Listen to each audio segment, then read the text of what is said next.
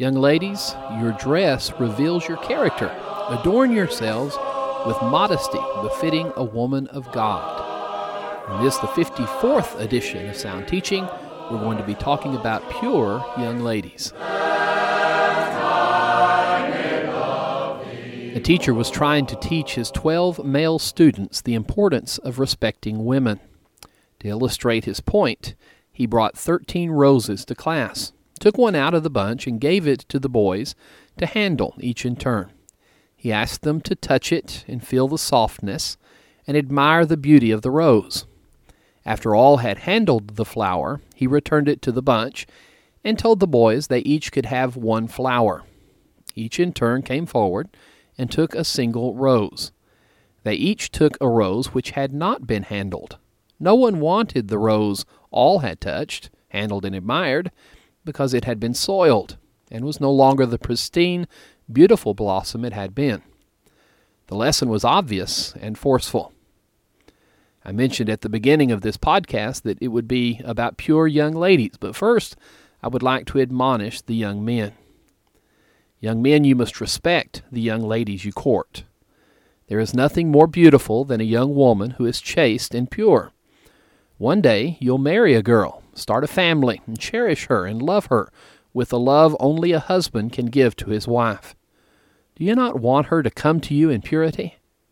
Do you not want the expression of love to be unique in her experience as a woman? Do you not want those who have courted her in the past to have treated her with the respect that was due her?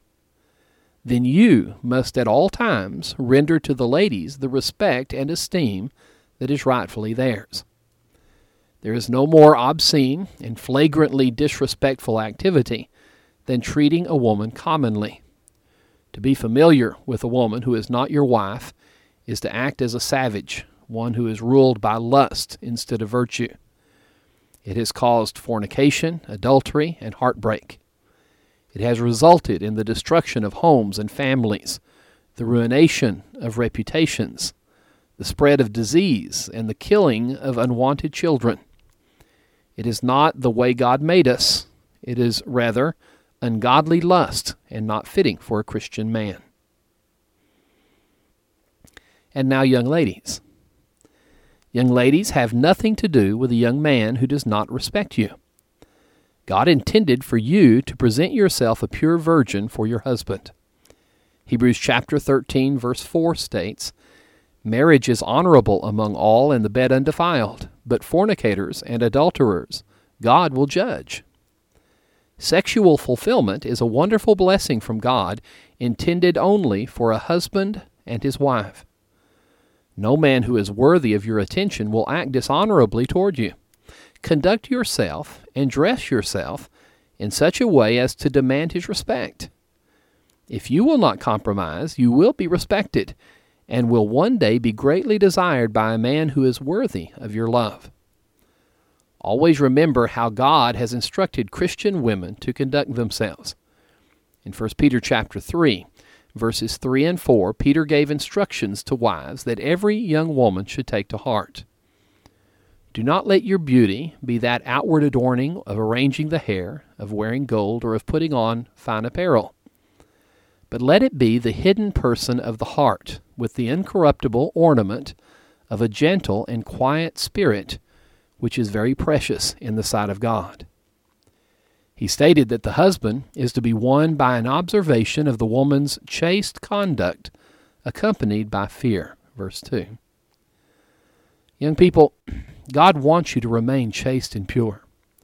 He wants you to experience sexuality in the only context it can possibly be satisfying and proper.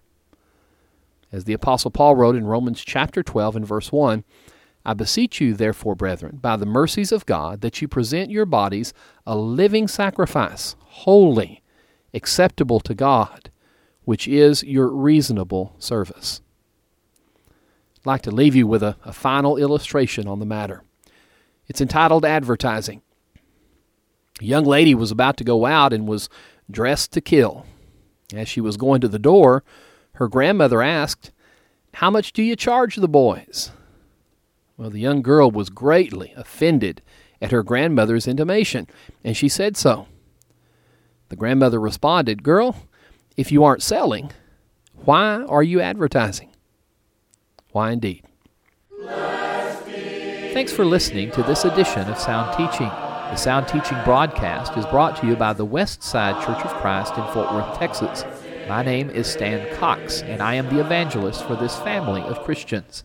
For more information about our congregation, or to find much more material for your private study, please visit our website at soundteaching.org. That's soundteaching.org. Until next time, we pray God's blessings upon you.